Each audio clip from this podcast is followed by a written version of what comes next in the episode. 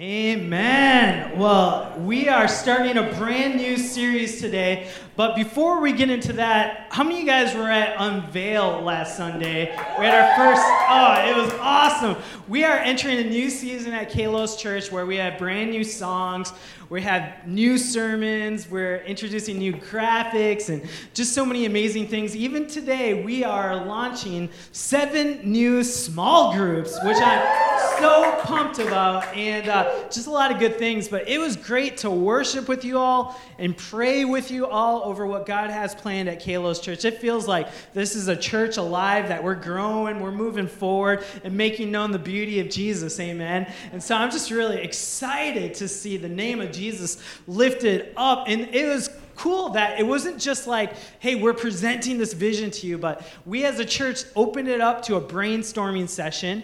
We took some amazing ideas, we formed them into a plan, and then we were able to unveil as the church what the church has presented for the next season, which is really cool. And I just want to encourage you if you're wanting to get involved at Kalos, there is a place for you to get involved. How many of you guys are involved with Kalos Church? You're helping, love it. You guys are awesome. And uh, there's a place for all of you. We want this to be a place where you can belong, even before you believe. If you still have questions of faith, we want to be a people that can go on a journey with you. You know, I didn't grow up Christian, and uh, I don't know exactly when I became a Christian. Christian, a lot like being potty trained. Uh, I can tell you right now, I am potty trained. Can I tell you the time and day it happened? No, but I know it happened. And we just want to invite you to go on a journey of discovering what is so beautiful about Jesus with us.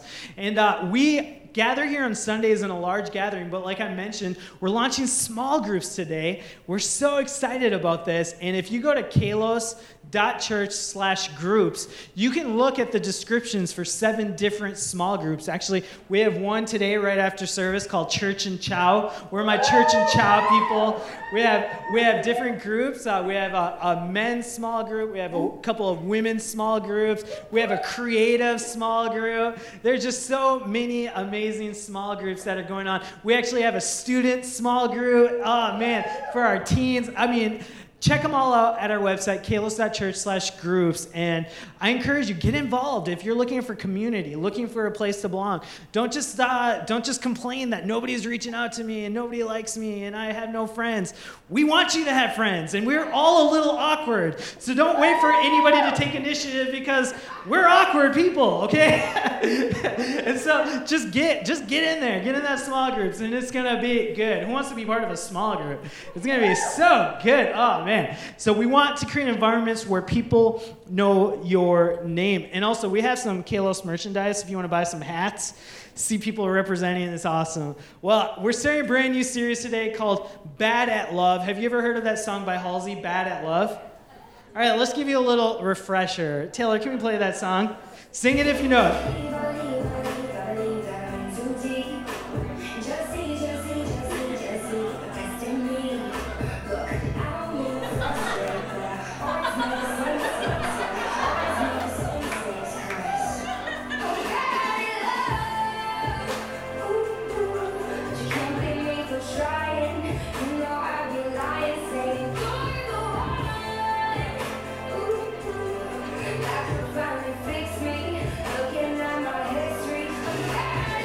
Enough of that secular music, Taylor. Come on. What are you doing, Taylor? Come on. This is a church. so this, this battle, we're not proclaiming this over ourselves, but as a society, we realize that we can be at times bad at love. You know, in America, we have about a 50% divorce rate. That if you get married, it's a coin flip on whether or not you're going to get divorced. And so we wanted to create a, a biblical series that really looks at the scriptures so that we don't have to be bad at love. God created marriage. God created love. God created romance romance in the Garden of Eden, which means delight or pleasure. And I just want to proclaim to you today that you, as you build your life in Jesus, you build your life on the truth of God's word, you don't have a 50% chance at a great marriage. You have a 100% chance at a great marriage. Anybody with me today? As we center our lives around Jesus. And so we are going to be, for the next four weeks, talking about relationship. Today I'm starting off with a message called Marriage with Benefits. You've heard of friends with benefits. I'm going to talk about marriage with benefits today. Come on, somebody. I got a son. I got a son. Uh, week two next week. Pastor Amrita is uh, preaching about what do happy couples do.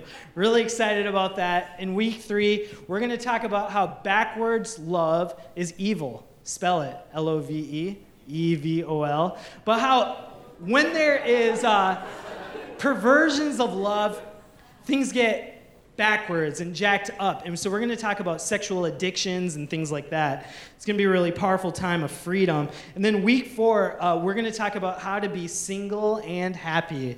You know, we got married people in here, amen? We got some dating people in here, amen? Do we, do we have any happy dating people in here? do we have any engaged people in here? Oh. Crowd goes wild. It's uh, we got single again people. We just have a whole bunch of people in here, and so we're gonna we're gonna have a series that is gonna be powerful for every one of those kinds of people and every one of those demographics. So this series is for you. So today, with our message, marriage with benefits, I want to start off by reading Matthew 19 and Jesus defending marriage and seeing the structure of marriage being attacked even in that day and age. And this is in Matthew 19. Some Pharisees came and tried to trap him with this question Should a man be allowed to divorce his wife for just any reason? Haven't you read the scriptures? Jesus replied. They record that from the beginning, God made them male and female. And he said, This explains why man leaves his father and mother and is joined to his wife. And the two are united into one. Since they are no longer two but one, let no one split apart what God has joined together. Then why did Moses say in the law that man could give his wife a written notice of divorce and send her away? They asked. Jesus replied, Moses permitted divorce only as a concession to your hard hearts, but it was not what God had originally intended. So, dear Father, I pray that you bless this word, Lord, that we would not just be hearers of the word, but doers of the word. In the name of Jesus, we pray. Amen. So, Jesus, when talking about marriage, he says, Haven't you read the scriptures? And then he talks about this is what God originally intended. And I just think before we get into some of the practical tips of marriage, we need to go to the source of scripture and kind of get our template as God's people to ask Him, You design marriage. What are your intentions for marriage? Jesus, what are your dreams for marriage?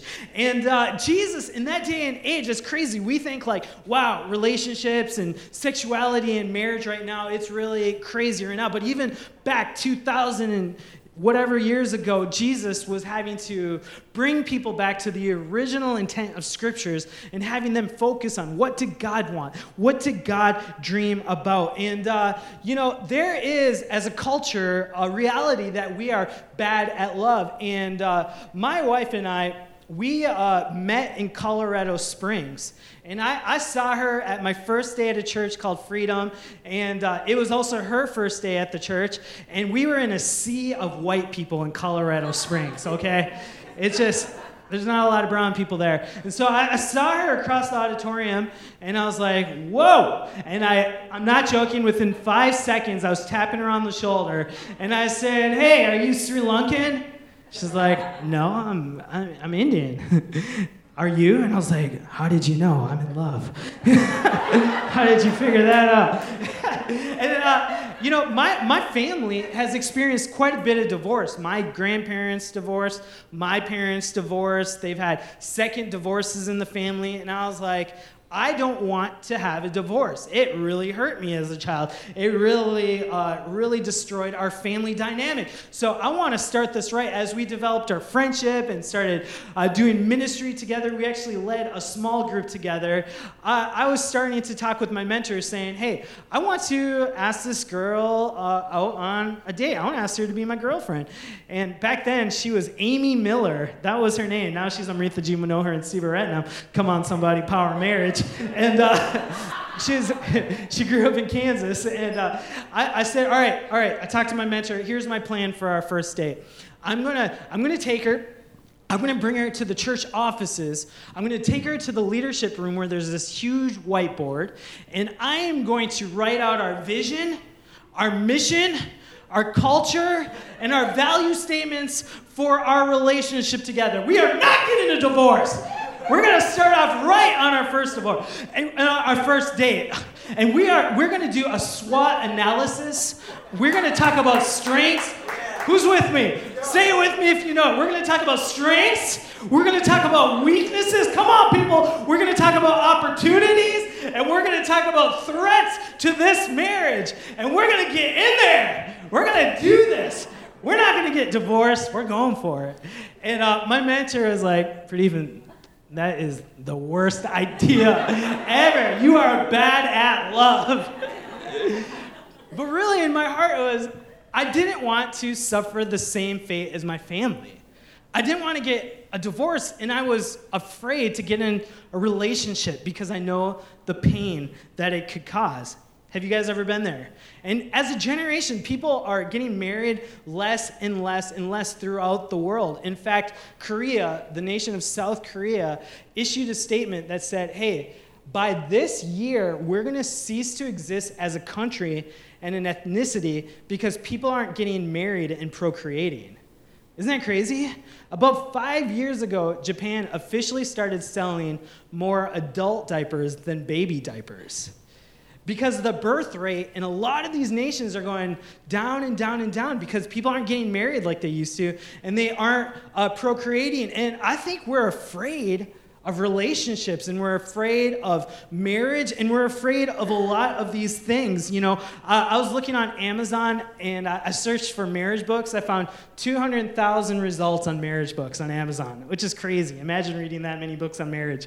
I, I looked up divorce, 60,000 books on divorce in Amazon. And it's, it's just super wild to think that 50% of marriages in America end at divorce. And so, uh, as a society, we are bad at love, it seems. Why aren't people getting married? Because they're seeing that we're surrounded by divorce, or we're deciding that career comes first, or we're scared of commitment, scared of being a bad spouse. We've had bad experiences. We love the single life. We are afraid of finances. We just think that marriage is an outdated practice and in summary, I would say uh, a large part of our society views marriage like this. Taylor, could you play this video? Are you going to marry him? Tell him. How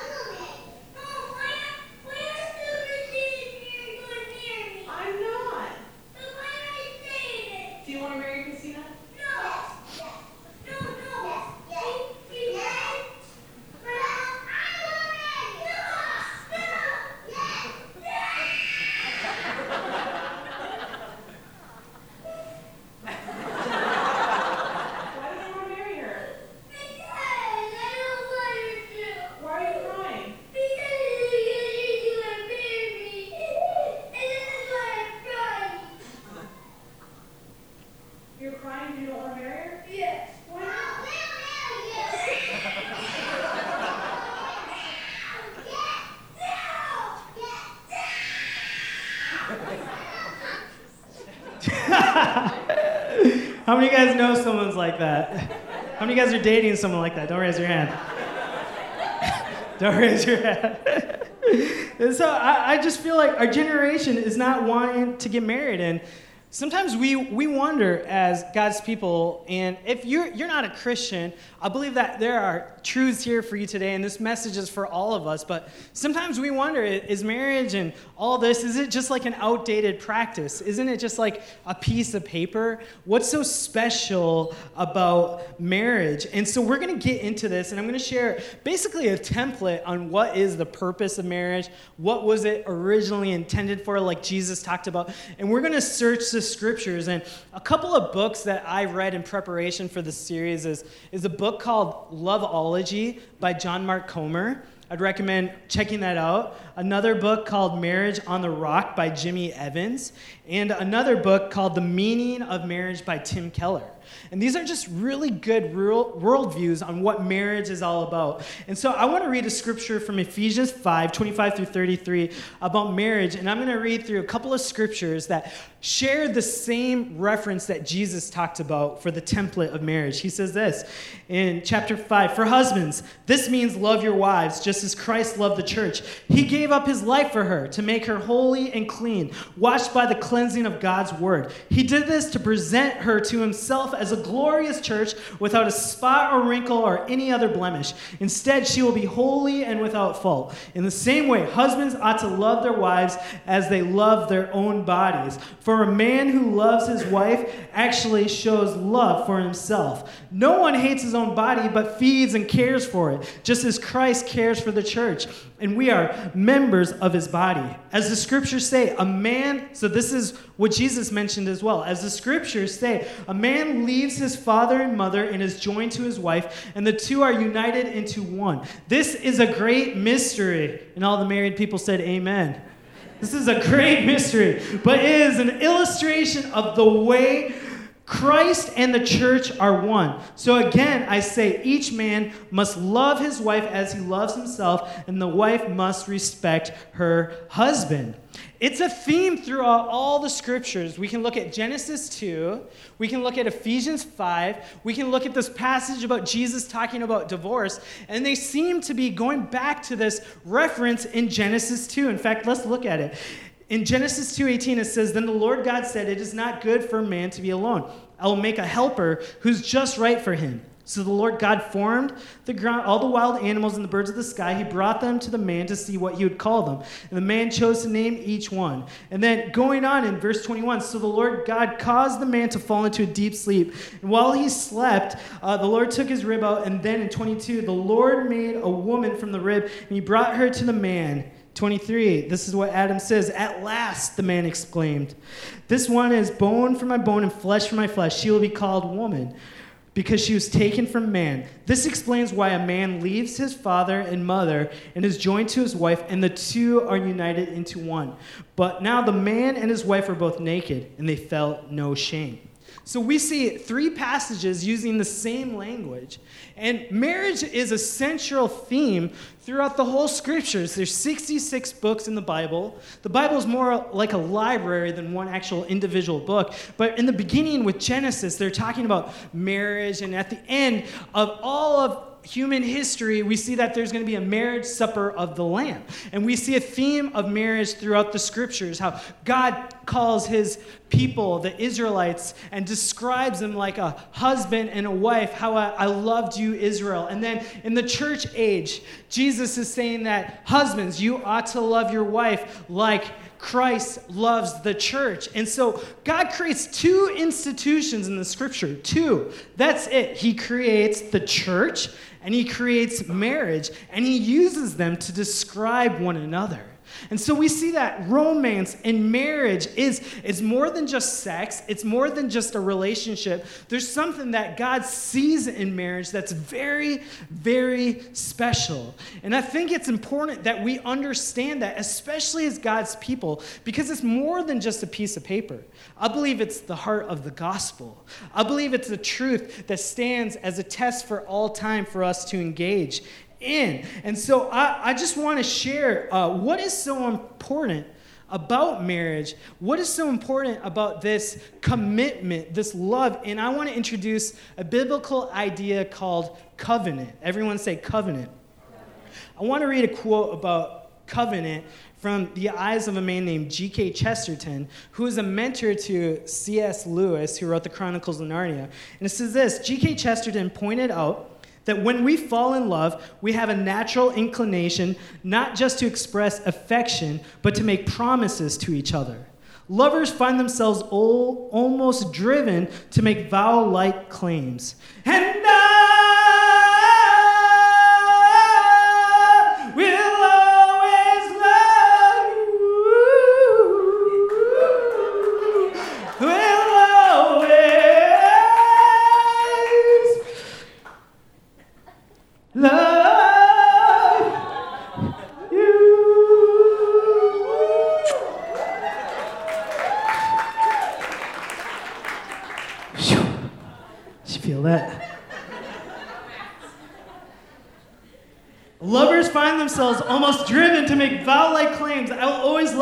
We say when we are at the height of passion. And we know that the other person, if he or she is in love with us, will want to hear those words.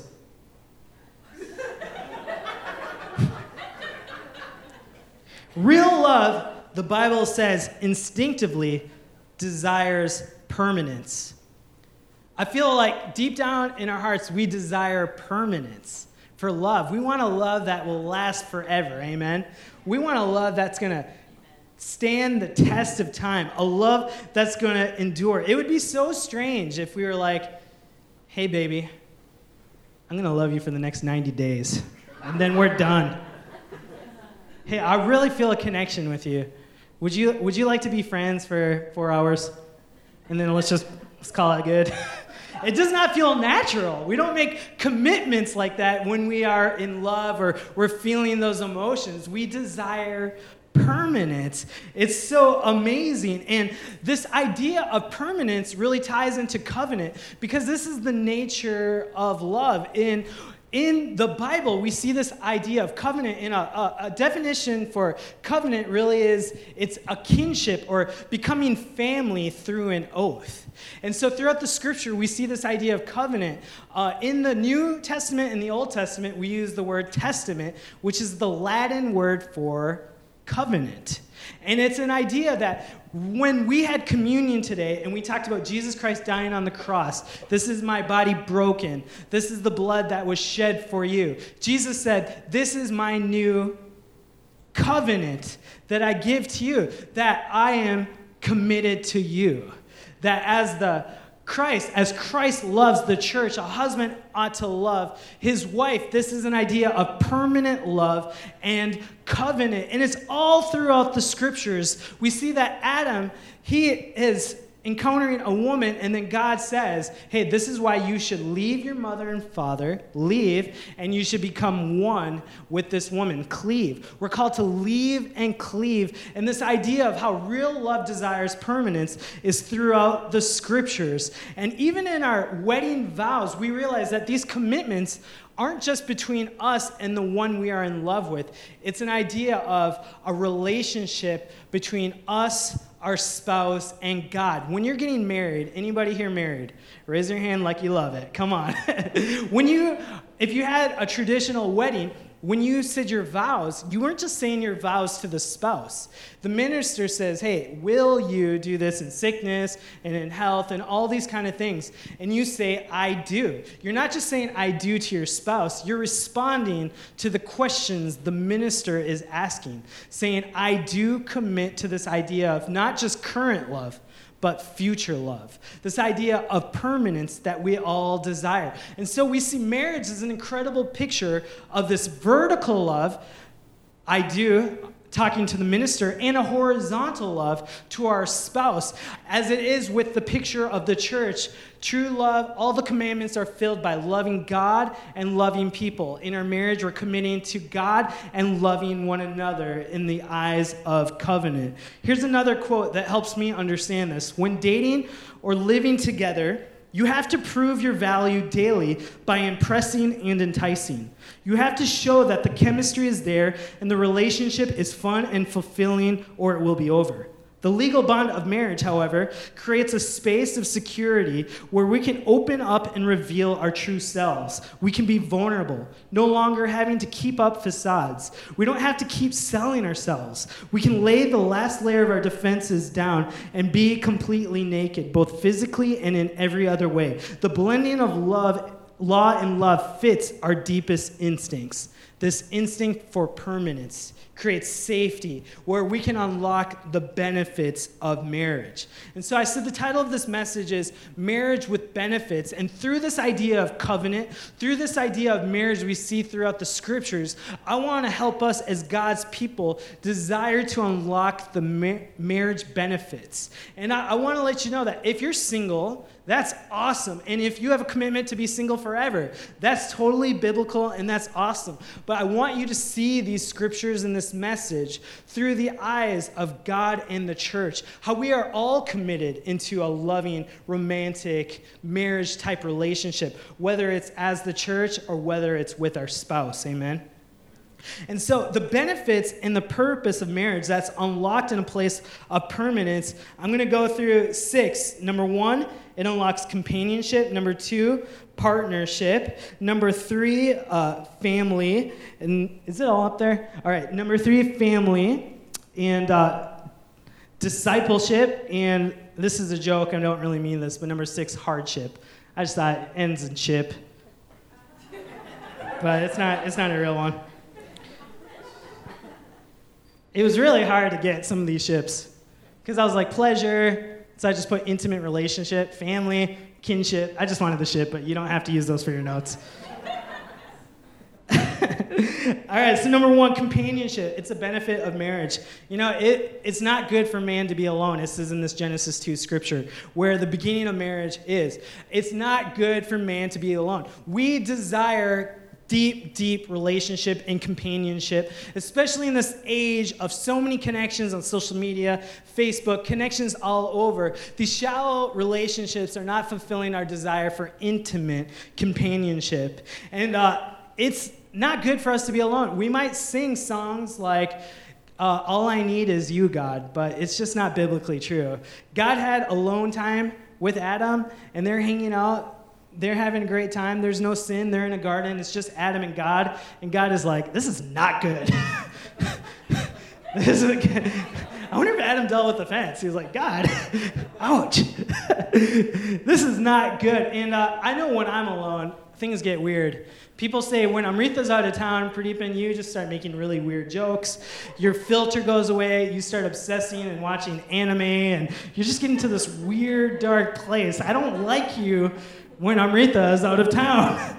it is definitely not good for you to be alone. And uh, I think that is true. And so in this Genesis 2 scripture, it, it's, it's, it's, a, it's a lot of poetry in the story. And we see, uh, you can put that on the screen, that Genesis 2 scripture. But we see that God is in this this mode of creating. He creates the heavens and the earth, and he calls it good. He creates uh, the sea and the land, and he calls it good. He creates birds in the air and crawling animals for the land, and he calls it good. He creates the sun and the moon, and he calls it good. So it's so much good. Good, good, good. God is pumped up about what he's creating. But then he creates Adam, and he says, This is not good. It's the first time we see that. And Adam was all alone. And God's like, I created all these things in pairs, you know, the sea and the land, the earth and the sky. But now here is Adam. He's all alone. He needs a companion. And then he puts them together and he says, Very good. It's just an incredible imagery in this, in this Genesis encounter. And I just think it's awesome to have that companionship in marriage. Someone who wants to spend time with you. Someone, even though you're stinky or you're having a bad attitude, in the depths of their heart, they want to be with you. And companionship is a beautiful thing. Amen? Number two, a benefit of marriage is partnership or, or mission. Uh, I believe that your marriage is not just about your marriage. Your marriage exists as a vehicle to accomplish something. And uh, uh, Hebrew in the Bible, we see in, in Genesis 2 that he says, Hey, Adam, it's not good that you're alone. I'm going to create for you a helper or a helpmeet, or I'm going to create for you a partner. And throughout church history, this has been used really to kind of put women down into a subservient role. Like, hey, you're, you exist to be kind of like my servant. You kind of exist to be way lesser than me, and you can just follow me on every single whim, and you're just super weak and you're incapable. But really, the word in Hebrew for helpmate or partner here is the Hebrew word azel, or I mean, izer. Can you say izer? Izer. And I love this because in Psalm 118:7, this is actually the same word that is used for God. And so this word isn't like a subservient, less than, you know, pushover kind of person. This is actually a Hebrew word that is used for God, and what it means is partner someone of equal value that can contribute to our mission together. In times of war, they would look for these people as kind of, hey, we need partner for our military endeavors. We need more strength. We need someone of equal value and strength that can equally partner with me in accomplishing the, the vision and the mission. And it's amazing. Like Pastor Amrita and I, we wanted to start a church together. We modeled ourselves after Priscilla and Aquila in the scriptures, who had a church in their home and actually taught this man named Apollos a more adequate way of scripture. And so we decided we wanted to partner together. We didn't want to just do our own things, but we have a mission and we're going to join together and we're going to not just let this marriage be about ourselves. Our marriage isn't just about our marriage, but it's about accomplishing the mission God has given us. And so I, I just believe, women, you have a God given calling on your life. You have a passion and you have a lot to contribute. But I want to warn you don't partner with a man who doesn't have a mission. Adam did not get Eve until he had work to do in the garden. And the same, the same goes for you, man. I don't care if you find a girl who's sexy and funny. If she doesn't have a mission, I say stay away. And I know this can raise a lot of questions like, what if I don't know my purpose? What if I don't know my mission? We have all been given a mission to make known the beauty of Jesus, to make disciples of every nation, to advance the kingdom of God. You have a mission. And I just want to encourage you find a partner who says, I am going to not let this marriage just be about ourselves, but we want to partner together to accomplish God's will here on earth as it is in heaven. Amen. And so find someone who can partner with you. And that's why it's so important to be equally yoked, to have someone who eye to eye with you spiritually. It's so important so that you can move this mission forward together. Amen. So, number three, what is a benefit of marriage? Number three, pleasure or intimate relationship. You know, sex in church can be a dirty word, but God created it. God designed it. He wasn't like, what are they doing with that? Oh my gosh! Like, no! He was, that's not what I, what?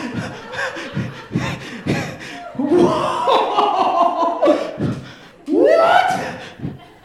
No, he designed it. He wasn't, he wasn't surprised. You know, it's a, it's a beautiful thing. And uh, this is kind of funny, but Proverbs 519, uh, it's a little PG 13, but it's the Bible. We can read the Bible in here, right? Uh, Rejoice in the wife of your youth, a lovely deer, deer, a graceful doe. Let her breasts fill you at all times with delight. Be intoxicated always in her love. So you can tweet this if you want. Proverbs 5:19 says, "The Bible says to get drunk with your spouse."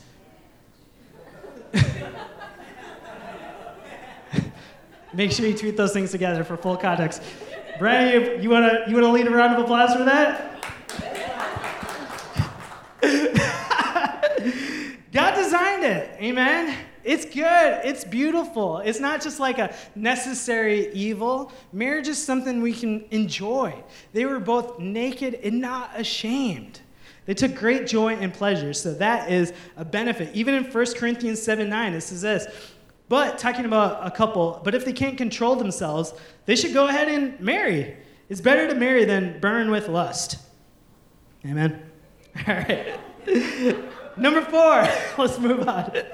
A benefit of marriage is family or, or kinship, if you want to get fancy. You know, a lot, a lot of cultures and societies have tried to get rid of the, the nuclear unit of family, and they realize it does not work. They've, there's been experiments where, hey, children will belong to the government or the state, and uh, the fabric of the society fell apart. That's why places like South Korea are saying, hey, we need you guys to start hooking up. We need you to procreate. We need people to get married because we're going to cease to exist as a nation and ethnicity. In Japan, they've actually documented how much economically they're losing because people aren't getting married anymore. And throughout uh, the scriptures, we address God as Father, and we call each other our brothers and sisters in Christ. And this idea of family is so important throughout the scriptures. Uh, there was a time where people were not allowed to get married because the military was so short staffed. And so that's where the, the legend of Valentine's Day came, because there's a man willing to marry people even though it was illegal, and people desired to get married. They desired to be a family, and families are awesome. Many of us us have experienced pain in our family, but like we talk about recovering the beauty of Jesus, we want to recover the beauty of families. We want to recover the beauty of marriage and romance. And Kalos Church is a church for families. We want to have families thrive through rooted networks, amen? That we would be God's people raising each other's children, having each other's backs, that we would thrive together. And so, family is a real great benefit for marriage. You will be fruitful and multiply. It's really the first command that they were given as a couple be fruitful and multiply. And I'm thankful that we have a Father in heaven that shows the example of what amazing families are like. Even if we've had less than perfect fathers or mothers, we have a Father in heaven who loves us and sets the template. Amen. And so, five, the last real benefit I want to talk about today is discipleship. And it says this that marriage makes us more like Christ. In Ephesians 5, it says this For husbands, this means love your wives just as Christ loved the church. He gave up his life for her to make her holy and clean, washed by the cleansing of God's word. I love that. Washed by the cleansing of God's word. He did this to present her to himself as a glorious church without spot or wrinkle or any other blemish. Instead, she'll be holy and without fault. And so, marriage is a great vehicle to become more like Christ. And I, I just want to be real with you. If you want to stay selfish for the rest of your life, if you want to have a, a marriage that's less than ideal, stay a selfish person. Be a selfish person. And actually, I want, to up that. If you want to uh, be selfish for the rest of your life, I would just encourage you don't become a Christian. Because when we're part of the church, or when we're part of a marriage, when we follow the model of Jesus Christ, we find that true love isn't measured by what we receive, but by what we give. And it's a call to lay down our lives. And there's so many times in our marriage, Pastor Amrita and I, we're pastors, but we get in fights and we go through trouble and we go through trials. And there's times where we're just like, ah, this is so hard, this is so difficult. But then we have to make a decision. Are we going to lay down our lives for each other? Are we going to serve one another? Are we going to love one another like Christ loves us? Are we going to be more like Christ? Yes or no? We oftentimes use marriage to find happiness, but when we search for happiness, we often don't find it. But as we search for Jesus and to be more like Christ in our marriage, as we build on the truth of God's word, I believe that the byproduct of a healthy marriage will be happiness. Amen? Band, you guys can come up. And I want to close with this story. You know, I, I, I just believe that marriage is something beautiful and that you can have hope in your marriage. That as we seek God and we realize the, the desire for permanence in our relationships, that you can have a 100% chance of having a great marriage. As you build on God's principles, as you both center your lives around Jesus. And I, I realize that there are people here where you're dealing with difficulties and hopelessness in your marriages. You're, you're dealing with difficulties and hopelessness in your singleness. But I want us to be a, community that says, God, we will build our lives on your template. We will have hope in you. Jesus, we will trust you. And, uh, you know, Amrita and I, we got married about five years ago. And uh, I just want to share this story because it, it, it inspires me because I really believe that God loves marriage and romance, not just in scriptures, but in our lives as well. You know, we were getting married in Kansas, and it was super hot the year. We wanted to get married in these wheat fields. We actually left our marriage on a tractor. It was a really cute hipster Kansas wedding. It was, it was amazing. And the problem was, it was super hot that summer in August. It had been 115 degrees like for months. And usually the corn that grows there is knee high by the 4th of July. But it was August and the corn wasn't even knee high yet. And so this drought it caused economic problems and issues. And people are like, hey, we're not going to come to your wedding because it's going to be too hot. And if we do go to your wedding, we're going to wear cargo shorts. We were very discouraged by that. we're like, no, not cargo shorts.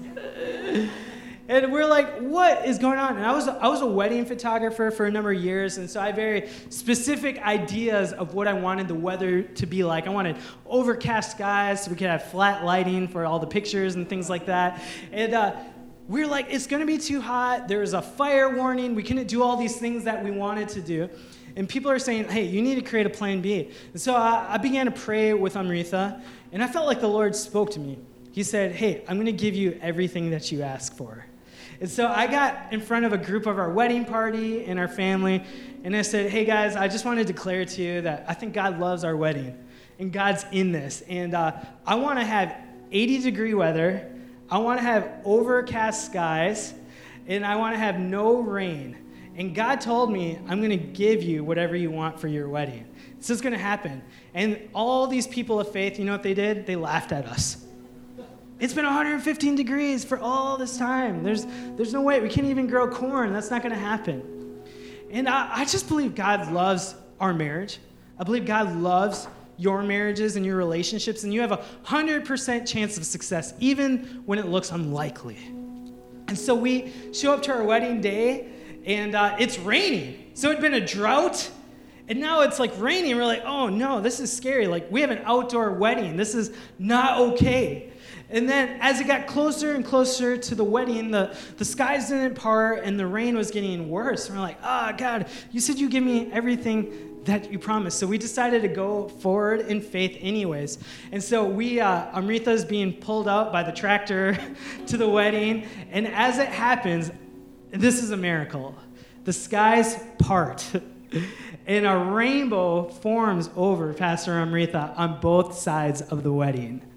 And what happens is a storm circles the entire wedding. So there's lightning storms on every single side of the wedding except for where we are getting married. and, and as she's going out there, deer start frolicking in the existence.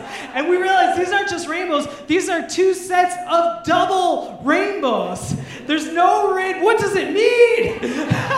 it's amazing. And uh, it's 80 degree weather, overcast sky, and God gave us exactly what we prayed for. And I just felt like God was saying, Hey, I'm with you. I love you.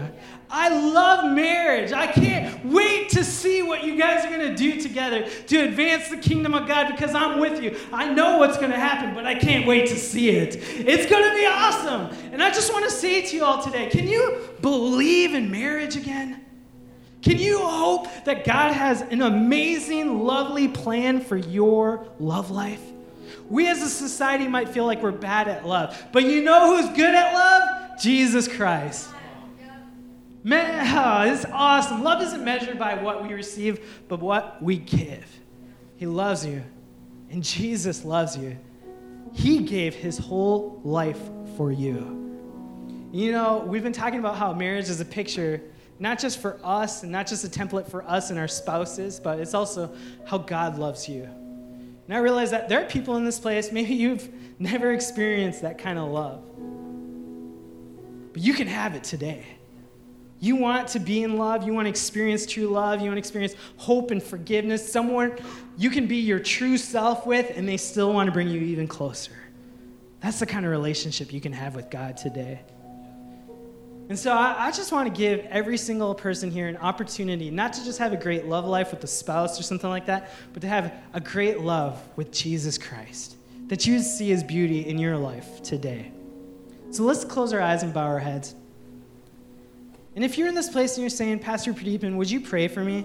I want to have that kind of love with God. I want to receive forgiveness and a new hope and a fresh start. I want that. If that's you in this place and you're saying, hey, I want, I want to make the decision. I want to follow Jesus Christ. I want to give him it all. I'm sick of living by my own rules and my own leadership. I want to follow his lead. Pastor Pradeepan, pray for me. I want that. If that's you in this place, on the count of three, just lift your hand so I can see it, so I can pray for you. One, two, three. Just lift up your hand. That's awesome. Lift it high so I can see it. Awesome. And if you're in this place and you're saying, hey, I, I want to have hope in my marriage and in my love life, and I'm going to trust God that I don't have to be bad at love. If that's you in this place, why don't you just nod your head between you and God? That's awesome. Let's let hope rise in this place. God's got your back, God's got your marriage. Let's trust Him. Let's trust Him. Hey, let's pray this prayer together, especially all of those who, who made this decision. Um, Lord Jesus, let's say this all together. And if you need to read it off of these musicians' bodies, that's okay. But let's just pray this together. Lord Jesus, I need you. Thank you for dying on the cross for me. I open the door of my life and receive you as my Savior and Lord. Thank you for forgiving my sins. Take control of my life. I turn from my old ways and invite you to come into my heart and life. I want to trust and follow you as my Lord and Savior. In the name of Jesus. Amen. Can we give Jesus a round of applause? Pastor Amrita, why don't you come up here?